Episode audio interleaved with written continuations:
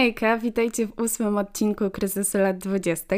Tak jak ostatnio zapowiadałam, ten odcinek będzie stworzony we współpracy z Wami. No, nie mogło być inaczej, przecież złotych rad co do zarabiania swoich pierwszych pieniędzy są miliony, więc może ocenicie sami, co wyciągniecie z tych historii. Posłuchacie o różnych doświadczeniach i spostrzeżeniach młodych ludzi pracujących na bardzo różnych stanowiskach. No i oczywiście spodziewajcie się trochę dłuższego odcinka niż zwykle. Zaczniemy od historii, które opowiadają o pewnym problemie dotyczącym pierwszych prac, z którymi młodzi ludzie aż za często się spotykają, mianowicie przekraczanie ich granic przez pracodawców. To jest też dosyć uniwersalna kwestia, niezależnie od branży i bardzo często pojawiała się w przesyłanych mi historiach. Czasami była jej wręcz wiodącym tematem. Wkurza mnie, że niektórzy pracodawcy chcą wycisnąć więcej z pracownika i po prostu żerują na jego niedoświadczeniu, może strachu przed postawieniem się przełożonemu. Mam nadzieję, że te historie podniosą Was na duchu. No i zaczynamy w takim razie od pierwszej wiadomości. W sumie takie podsumowanie całego mojego doświadczenia zawodowego to to, że ludzie i szefowie przez to, że jesteś młodą osobą, mało doświadczoną zawodowo, wymagają od Ciebie wykonywania dodatkowych zadań, które wcale nie są wymogami Twojej pracy. Wydaje mi się, że dorośli, w cudzysłowie ludzie, mają wrażenie albo zakładają z góry, że młodzi nie znają swojej wartości, swojego czasu, albo nie wiedzą, na czym dokładnie ma polegać praca, więc wykorzystują ich do robienia wielu dodatkowych rzeczy. I przyznam, że sama do niedawna nie zdawałam sobie sprawy, że w pracy mogę powiedzieć na przykład szefowi: nie, to nie należy do moich obowiązków, albo nie, to wykracza ponad moje godziny pracy. Nauczyłam się tego przez wiele rozmów ze starszymi ode mnie współpracowniczkami, pracując jako hostessa. Jest mnóstwo historii, gdzie pracodawcy traktują hostessy jak sprzątaczki, menadżerki, organizatorki, a to nie jest nasza praca. Kiedy szefowa akcji mówi: weź zmiotkę i posprzątaj podłogę, to przepraszam bardzo, ale ja zostałam zatrudniona jako hostessa, nie jako sprzątaczka. Mam witać gości i wydawać im welcome gifts, a nie biegać z miotłą na szpilkach i sprzątać, bo to po prostu nie moja praca. A najgorsze są reakcje, jak młoda osoba się przeciwstawi. Jest wielki szok. Jak to tego nie zrobisz? Przecież ci każe.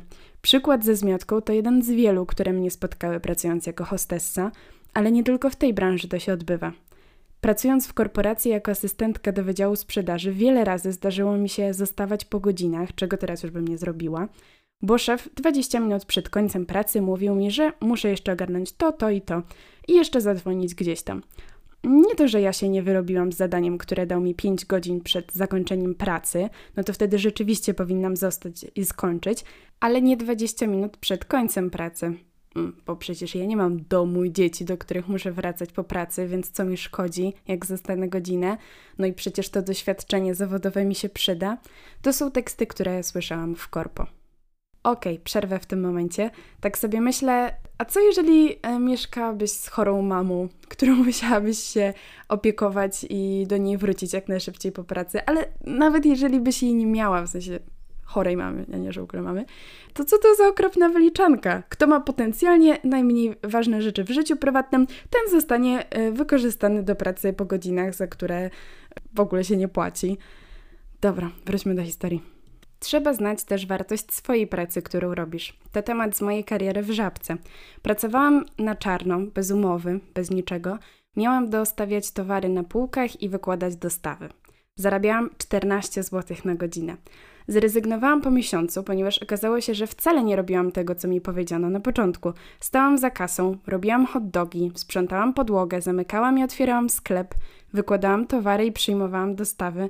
Zamawiałam kończące się produkty na następne dostawy i to wszystko za 14 zł za godzinę. Dziewczyny, które robiły wszystko to samo co ja, zarabiały 20 zł i wyżej za godzinę.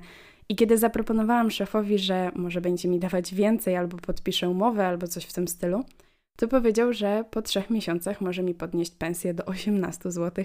Wtedy tak się wkurzyłam, że zrezygnowałam od razu. Jezus Maria! Jaki trzeba mieć w ogóle tupet, żeby zatrudniać kogoś na czarno za tak małe pieniądze i łaskawie zaproponować, ale też na czarno, bo przecież legalnie nie można dać takiej niskiej stawki i to dopiero za parę miesięcy. Oferuje się, że podniesie się stawkę do 18 zł? Masakra.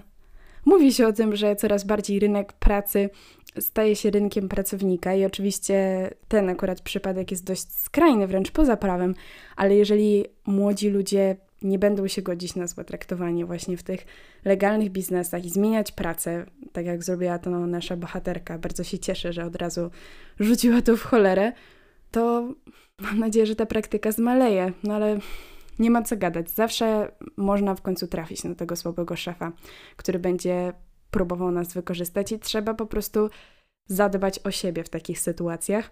No i w związku z tym płynnie przejdziemy do kolejnej historii, czyli tej opowiadającej o szefach. Z pracą, przynajmniej taką dorywczą, to wydaje mi się, że super ważne jest to, aby mieć fajnych ludzi nad sobą.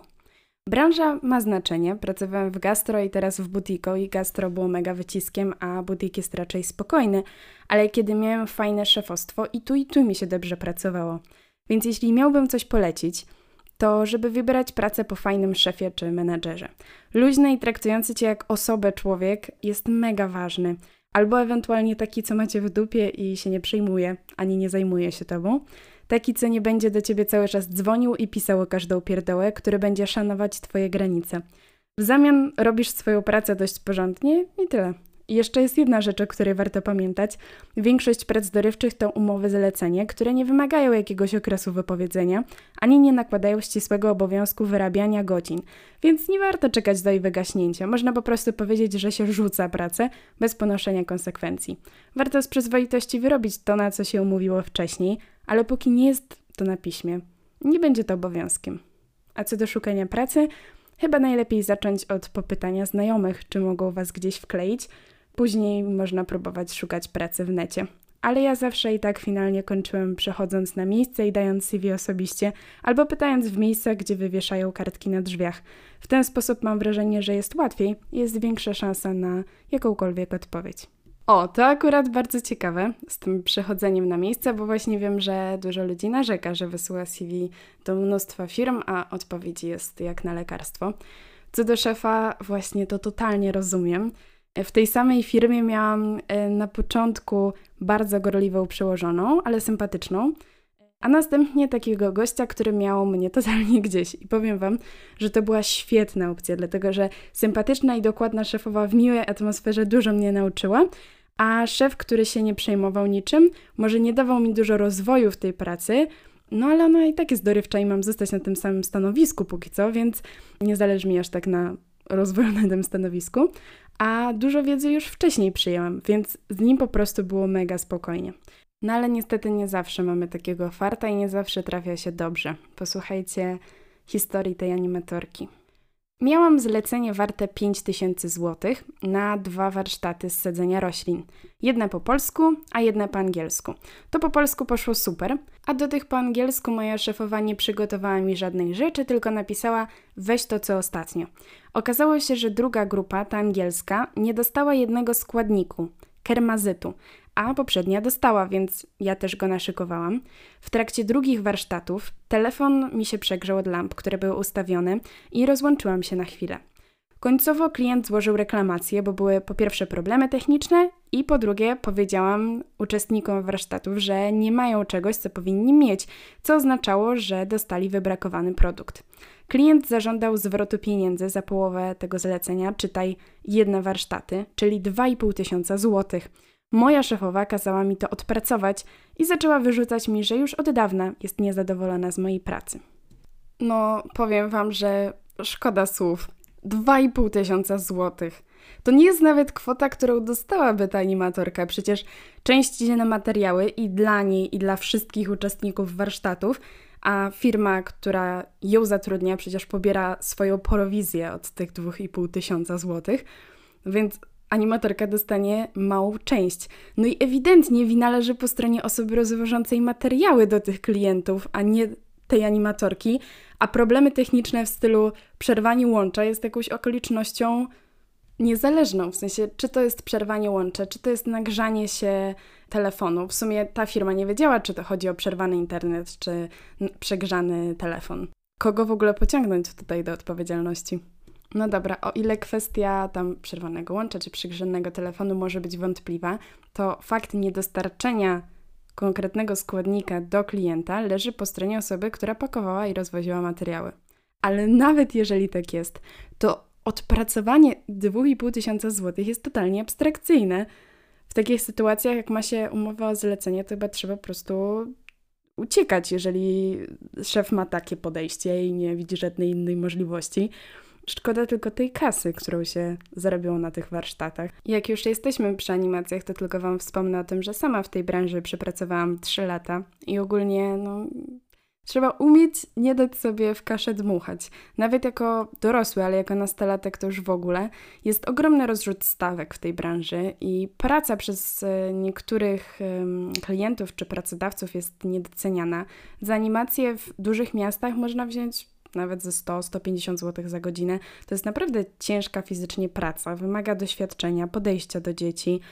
Dużo zależy od doświadczenia. Warto też odróżniać opiekę animacyjną od prowadzenia imprezy i pełnoprawnych animacji. Zdawać sobie sprawę, że są inne stawki dla animatora, który pomaluje na przykład dzieciom buzię, a facepaintera, który ma za sobą masę szkoleń i specjalizuje się w tej dziedzinie. Niestety, ponieważ to jest taka też praca okołodzieciowa, to czasami klienci oczekują, że na przykład pomożesz załatwić się jakiemuś dziecku, albo że właśnie będziesz sprzątać, czy nakrywać do stołu, albo że zostaniesz trochę dłużej i trzeba po prostu pamiętać, czym się zajmujesz i co należy do Twoich obowiązków.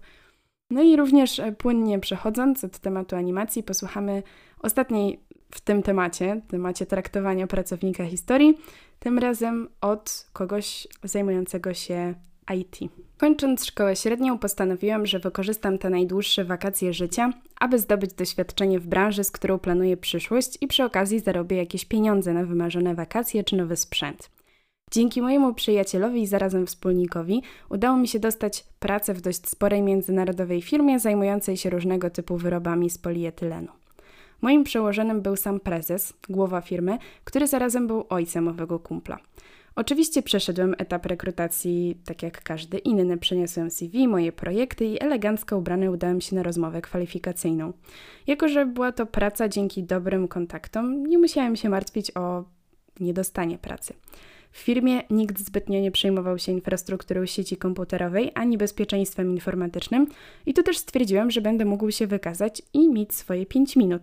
Chciałem dać z siebie 200%. Początki pracy były dość obiecujące. Codziennie zjawiałem się w firmie od 8 do 16 i pracowałem nad projektami, uwaga, graficznymi. Okazało się, że moje pierwsze obowiązki były związane z grafiką komputerową, naprawą 30-letniego komputera oraz tłumaczeniem katalogów sprzedażowych. Innym zadaniem było stworzenie około 100 nalepek produktowych z odpowiednim tytułem, kodem QR, wymiarami, które to miały znaleźć się na produktach podczas targów. W moim obowiązku leżało to, aby stworzyć ładną, nowoczesną szatę graficzną. Co też uczyniłem, natomiast zaoferowałem się pomóc dalej i stworzyć je pod odpowiednie produkty. Gdy je tylko wydrukowałem, dostałem informację zwrotną, żebym je dodatkowo wyciął, zalaminował i ponownie wyciął. Stwierdziłem, że odpoczynek od komputera dobrze mi zrobi, a robótki ręczne to zawsze forma rozrywki. Gdy po całym dniu wycinania oddałem gotowe, ładnie spięte nalepki, już nikogo nie było w firmie. Położyłem je na biurku osoby zlecającej mi to i wyszedłem do domu. Następnego dnia rano na moim biurku znów znalazły się owe nalepki, wszystkie poprzekreślane markerem permanentnym. Byłem totalnie sfrustrowany, gdyż cała moja praca poszła na marne. Gdy przyszedłem dowiedzieć się, o co chodzi, dostałem wręcz naganę, że moja praca była całkowicie błędna. Ja jestem osobą dość stanowczą i skrupulatną, tak też chciałem dowiedzieć się więcej szczegółów. Z rozmowy finalnie wyszło, że zlecający mi to miał co innego na myśli. Na koniec powiedziałem, dobrze, oczywiście to poprawię, następnym razem jednak proszę o dokładniejsze formułowanie swoich słów. Poszedłem i zrobiłem swoje ponownie, tym razem bez wycinania, gdyż miała się tym zająć sekretarka, która miała być za to odpowiedzialna od samego początku. I poprawiwszy te błędy, dostałem jeszcze naganę za to, że dodałem linie pomocnicze do wycinania, które dla mnie były niesamowicie pomocne. Aczkolwiek, jak usłyszałem, i przez Ciebie teraz muszę to równo wycinać. Okej, tu przerwę na chwilę. Jak to czytam, to mam wrażenie, że ta firma nie do końca wiedziała, po co Cię zatrudnia. Miało to oczywiście duży potencjał, mógłbyś wejść cały na biało, jako przyszły informatyk, mógłbyś się wykazać, ale widać, że nie ma z ich strony żadnego docenienia i chyba nie bardzo wiedzą, czego od Ciebie wymagać. No ale czytam dalej.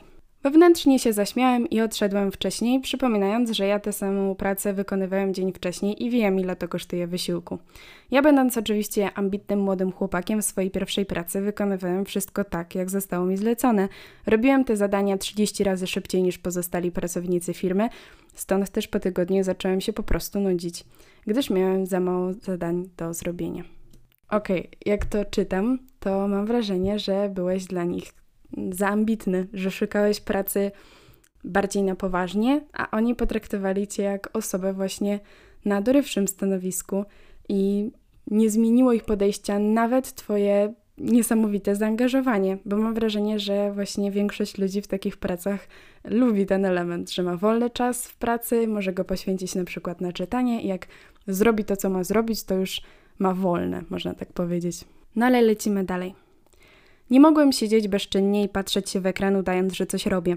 Stąd też stworzyłem nowe szaty graficzne dla firmy, emblematy, ulotki, stopki mailowe itd.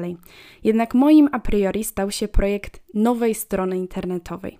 Mam już dość spore doświadczenie w tej kwestii. Sam napisałem ze 3 strony internetowe z mega logiką i własną inwencją graficzną i stwierdziłem, że chcę zrobić w końcu niesamowity, duży projekt dla międzynarodowej firmy. Jak postanowiłem, tak też zrobiłem. Stworzyłem po 5-6 wersji różnych elementów strony, wydrukowałem i dałem do ogólnej weryfikacji. Wszyscy w firmie byli zdumieni tym, jak taki dzieciak chce robić takie rzeczy. Oczywiście dostałem opinię, że bardzo fajny pomysł i mam realizować to dalej, ale czekamy na decyzję, czy jesteśmy na tak. Zanim doszło do mnie zielone światło, stworzyłem im 5 nowych stron na rynki zagraniczne, aby firma mogła się reklamować również za granicą. Uradowany możliwością pracy nad nową stroną dla tak wielkiej firmy, od razu rozpocząłem pracę nad nią wraz z moim kumplem, z którym od technikum programujemy webowo. Niestety był jeden haczyk.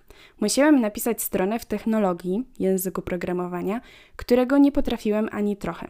Oczywiście technologia ta nie dość, że stworzona przez samego Facebooka, to bardzo szybka, responsywna, nowoczesna, i wszystkie dobre i szanujące się firmy teraz w tym języku piszą. Tak też w ciągu jednego weekendu udało mi się pojąć główne podstawy, aby ruszyć z kopyta. Pisałem stronę przez 1,5 miesiąca wraz z całą wielką bazą danych itd. Gdy ją skończyłem, oddałem ją do weryfikacji merytorycznej oraz graficznej.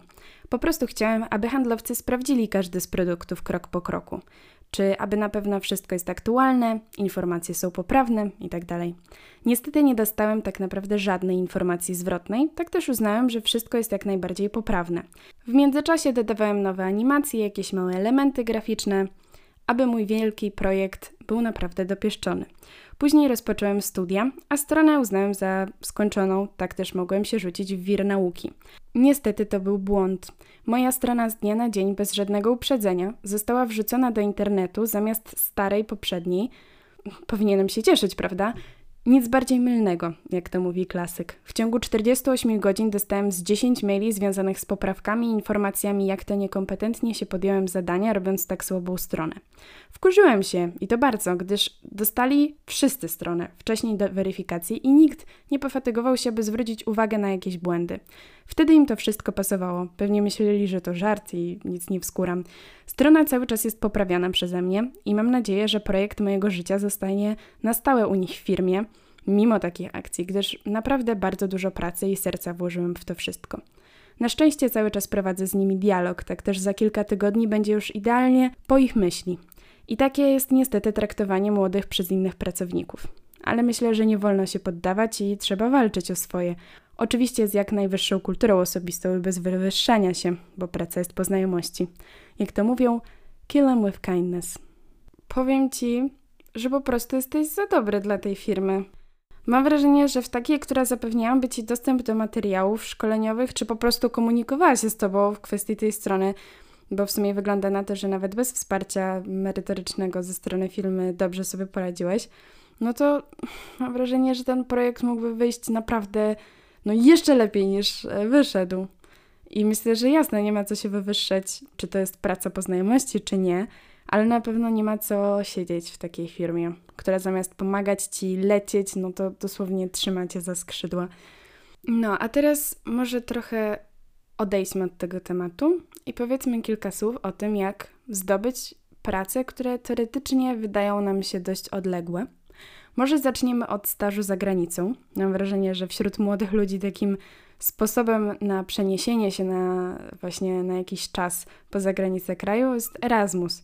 Tylko na niego dostajecie dosyć małe kieszonkowe i raczej kasa schodzi niż przybywa jej. A może fajnie byłoby wyjechać na jakiś czas do innego kraju i jeszcze dostawać za to pieniądze. O tym mówi kolejna historia osoby, która właśnie na taki staż za granicą wyjechała. Zawsze z podziwem patrzę się na tych, którym się udało, czy poszczęściło, żeby wyjechać za granicę, na staż, czy Erasmusa, czy nawet na truskawki, a już zupełnie szokujące wydaje się osiedlenie za granicą na stałe. Tymczasem ja mam 19 lat, jestem w trakcie studiów licencjackich zaocznych w Warszawie, a mieszkam od pół roku w Barcelonie, z czego od ponad 2 miesięcy mam umowę o pracę na czas nieokreślony w jednej z największych korporacji. Jak to się stało? Na LinkedIn i Glassdoor, zagranicznym pracuj.pl, jest mnóstwo ofert staży, praktyk i entry-level jobs na całym świecie. Rekrutacja myślę, że nie jest specjalnie trudniejsza niż rekrutacje w Polsce. Wiadomo, jedynie języki są koniecznym warunkiem. Jeżeli znacie dobrze angielski, to wystarczy, a jeżeli znacie jeszcze jakiś język, będziecie świetnymi kandydatami. Wiele firm oferuje tak zwany pakiet relokacyjny dla nowych pracowników, również stażystów, który zawiera bilet lotniczy, pomoc przy wydaniu wszystkich potrzebnych nowych dokumentów. Jesteśmy w Unii Europejskiej, więc we wszystkich państwach Unii Europejskiej, będąc stabilnie zatrudnieni, możemy dostać od ręki rezydenturę na od 2 do 5 lat, a później kolejną, jeżeli dalej będziemy zatrudnieni. Czasem nawet dodatkowe pieniądze na przeprowadzkę lub nawet, tak jak w moim przypadku, mieszkanie za darmo na cały pierwszy miesiąc. Uważam, że taki wyjazd po licencjacie lub w trakcie, jeśli studiujecie zaocznie lub online najlepiej, jest znacznie lepszym pomysłem niż odbywanie studiów za granicą. Takie studia są zwykle ekstremalnie kosztowne, życie poza nimi jest też dosyć kosztowne, więc albo trzeba mieć po prostu bogatych rodziców, chętnych przeznaczyć na nasz wyjazd takie kwoty, albo poza studiami będziemy na miejscu harować absurdalne godziny, żeby mieć z czego żyć. Strasznie wykluczające. Na stażu lub w pracy za granicą zdobywamy doświadczenie o wiele bardziej praktyczne niż na jakichkolwiek studiach. Dostajemy regularną, wystarczającą na wszystko pensję i po pracy plus w weekendy mamy okazję mieć równie studenckie życie co studenci, wyprzedzając ich jednocześnie na rynku pracy. Przyznam, że brzmi to super. Sama gdybym studiowała zaocznie, pewnie skorzystałabym z tej opcji. Mam nadzieję, że Twoja historia kogoś zainspiruje. No i ostatnią wiadomością na dzisiaj będzie historia stewardessy. Ta historia będzie dosyć nietypowa, dlatego że dostałam kilkudziesięciominutowe nagranie o tej pracy z prośbą, żeby go nie publikować, a tylko wybrać z niej momenty, które uznam za ważne i przedstawić je w odcinku. W tym momencie chciałabym bardzo podziękować, nazwijmy ją Kasi, więc bardzo dziękuję za takie zaangażowanie, a Wy tymczasem posłuchajcie. Proces rekrutacji do jednej z firm, które rekrutują stewardessy, zaczął się dla Kasi w styczniu 2022 roku i składał się tak mniej więcej z 4-5 etapów. Oczywiście mówimy o samej rekrutacji, nie szkoleniu. Pierwszym etapem było wysłanie CV, no i jego analiza przez firmę. Drugim etapem była rozmowa na Teamsach, na którym kandydat orientował się, czy na pewno chce się podjąć tej pracy. Na przykład Kasia została zapytana o to, jak zamierza pogodzić studia z pracą i o to, co zrobi, jeżeli w trakcie sesji loty będą się pokrywały z egzaminami. Potem Kasia wspomina o tym, że przez 1,5 tygodnia czekała na decyzję. Było to związane z bardzo dużym stresem i jak tylko dowiedziała się, że przechodzi dalej, to kupiła wino i wypiły je razem z mamą, świętując, chociaż jak sama mówi, to był dopiero początek. Trzeci etap odbywał się stacjonarnie. Każdy kandydat dostał swój numerek w tym dniu i spotkanie na początku polegało na tym, że stewardzi i stewardessy opowiadali o pracy w praktyce, żeby kandydaci mogli się z tym zaznajomić. Następnie w międzyczasie byli pojedynczo testowani w salkach oddzielnych na to, czy znają dobrze angielski. Były im zadawane po prostu pytania po angielsku, a oni po angielsku musieli odpowiadać. I ja sobie tak pomyślałam, no przecież każdy zna angielski, lepiej albo gorzej, to nie może być aż takie trudne. Ale Kasia wtedy wspomniała o tym, że dochodziło kilka innych czynników. Po pierwsze, te pytania nie były takie w stylu co widzisz na obrazku albo jakie jest twoje hobby, tylko komisja zadała Kasi pytanie i nie tylko jej, też innym kandydatom, co zrobiłaby, gdyby wygrała 1 000 000. Więc jest to takie trochę deep pytanie, które sprawdza, jakie potencjalni pracownicy mają podejście do pieniądza. Po drugie, na odpowiedź była tylko 1 minuta, więc nie dość, że musi w tą minutę wymyśleć odpowiedź, którą chciałaby usłyszeć firma i która też będzie trochę zgodna z nią. Wszystko jakoś ładnie zagrać, to miała na to tylko 1 minutę. I jeszcze tego typu pytanie i jeszcze na pewno stres, no bo co komisja, praca, rekrutacja. Także podejrzewam, że nie było łatwo. Kolejnym etapem były rozmowy w parach między kandydatami. Jedna osoba grała pasażera, druga stewardessę. Często też na zmianę kandydaci rozmawiali po polsku albo po angielsku. Kasia opowiadała, że na przykład trafiła jej się taka scenka, że ona grała pasażerkę, która zostawiła telefon w bagażu rejestrowanym. Przypomniała sobie o tym, kiedy zostało powiedziane, żeby włączyć tryb samolotowy już na pokładzie samolotu tuż przed odlotem. No i robiła aferę, że chce dostać się do tego swojego bagażu. Oczywiście jeszcze wtedy kandydaci byli przed szkoleniem, to był test na to, jak radzą sobie ze stresem. Po tym etapie doszło do pierwszej eliminacji, czyli zostały wyczytane osoby, które przechodzą dalej i te, które rekrutacji dalej nie przechodzą. Następnym etapem było odgrywanie takich samych scenek, tylko już z komisją. No jak już pewnie wiemy, Kasia przeszła również ten etap. Od razu bardzo się ucieszyła, bo wiedziała, że to już jest ten etap, gdzie będzie mogła podpisać dokumenty, więc napisała do wszystkich znajomych, bardzo się cieszyła. No i właśnie tego samego dnia, wszystko się działo jednego dnia, przyszedł moment na podpisanie dokumentów, pokazanie paszportu, dowodu i tak dalej, te wszystkie formalności. Ale było coś, co Kasia wspomina bardzo mozolnie, czyli to, że musiała opisać to, co robiła przez ostatnie 5 lat. Dokładnie, co na wakacjach robiła, na czyim utrzymaniu była, w jakiej klasie była w konkretnych latach przez ostatnie 5 lat. Dla Kasi ten 5. rok to jest pewnie ostatnia klasa podstawówki albo pierwsza gimnazjum, więc starała się wspomagać, dzwoniąc do rodziców, patrząc po wspomnieniach na Snapie, bo oczywiście kto dokładnie co do dnia pamięta, co robił przez te wakacje. Oczywiście to wszystko jest ze względów bezpieczeństwa, czy na przykład nikt nie robił nic podejrzanego, czy nie było jakichś sytuacji z policją, aresztowań itd. To było na tyle dokładne, że ponieważ Kasia była na 2 kursach językowych za granicą, musiała dokładnie powiedzieć, kiedy leciała do innego kraju, od kiedy do kiedy trwał kurs. Po podpisaniu dokumentów nadszedł czas na szkolenie. Jak to powiedziała Kasia, z jednego stresu do drugiego. Dlatego, że na szkoleniu trzeba było się pojawiać prawie codziennie, czyli 5 razy w tygodniu, albo czasami nawet 6, również w soboty. Codziennie na szkoleniu były robione testy covidowe, dlatego, że to był jeszcze ten czas, na początku 2022 roku. Te szkolenia trwały od 8 do 16, chociaż czasami, jak Kasia wspomina, przeciągały się nawet do 19. I wspomina to Kasia jako czas ogromnego stresu, załamań nerwowych, dużego wysiłku też takiego psychicznego, dlatego że oczywiście jedno to były szkolenia, ale po szkoleniach trzeba było się uczyć tego, co się nauczyło, przypomnieć sobie, utrwalić, więc tak naprawdę przez 2 miesiące, przez które to szkolenie trwało, cały czas głową było się właśnie na nim. Następnie nastąpił egzamin teoretyczny wewnętrzny, którego Kasia za pierwszym razem nie zdała, później już tak. I kiedy już ten egzamin teoretyczny zdała, została wysłana do symulatora w Czechach razem z innymi kandydatami. Pojechali tam autokarem. Kasia wspomina, że nikt ze sobą nie rozmawiał w trakcie z drogi, czy nie słuchał muzyki. Wszyscy po prostu siedzieli nad podręcznikiem i wkuwali.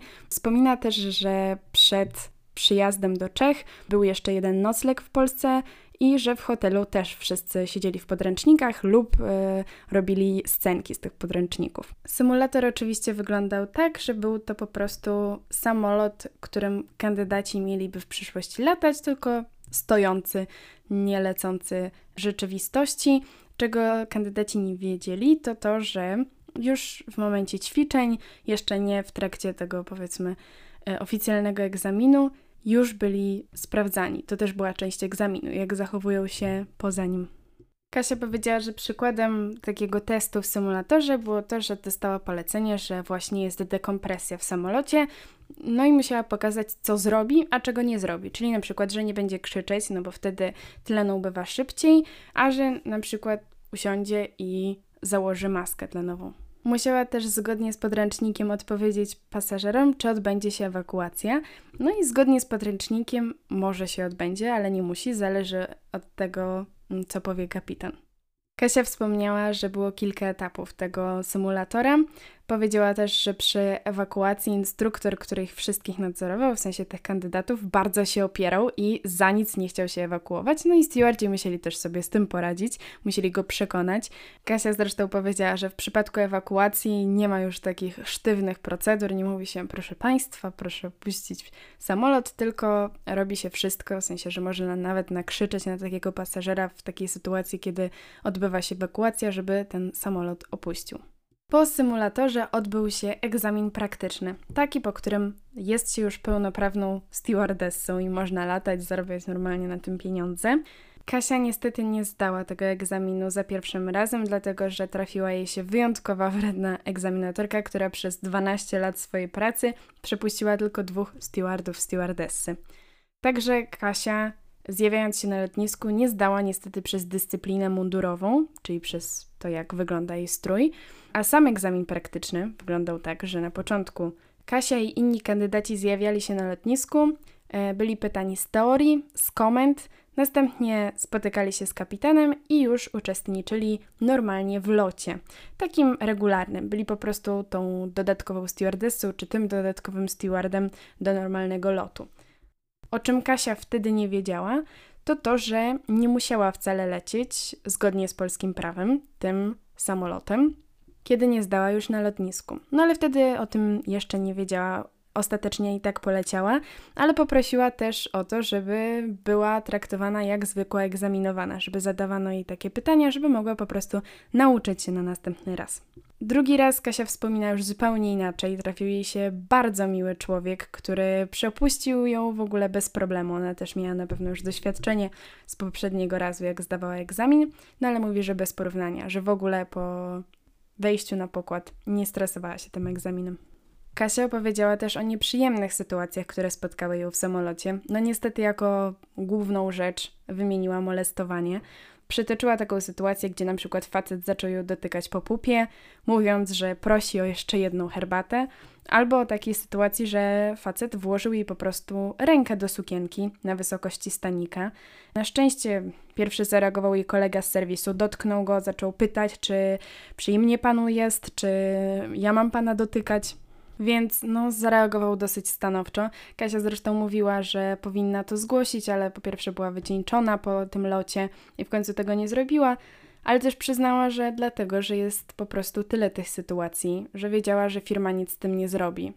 Nawet tak retorycznie zapytała, no co mogliby zrobić? Powiedzieć, bardzo źle pan się zachował, proszę tak się więcej nie zachowywać? No a dlaczego Kasia zrezygnowała z tej pracy? Bo zdecydowanie wynikało z tego, co opowiadała, że jest to jej wymarzona robota. I wymieniła jako najważniejszy powód firmę, traktowanie pracownika. Kasia mówiła, że samą pracę uwielbiała i dalej nie potrafi się pogodzić z tym, że z niej zrezygnowała, ale podejście do pracownika, jak sama to nazwała, było okropne i obrzydliwe. 3 razy w tygodniu, jak nie częściej, grafik był zmieniany, więc nie można było sobie niczego zaplanować.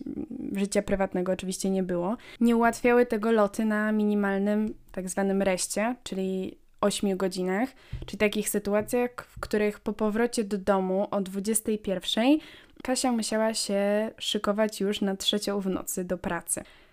Było to dla niej po prostu męczące bardzo psychicznie i fizycznie. Mówiła, że nawet fizycznie jeszcze mogłaby się do tego przyzwyczaić, ale psychicznie było to bardzo obciążające. Sama Kasia właśnie wspomniała, że w trakcie tego okresu, jak tam pracowała, podchodziło ponad 50 osób. I powiedziała też, że nie chciała po prostu dać się wytresować do takiego stylu życia, dlatego odeszła.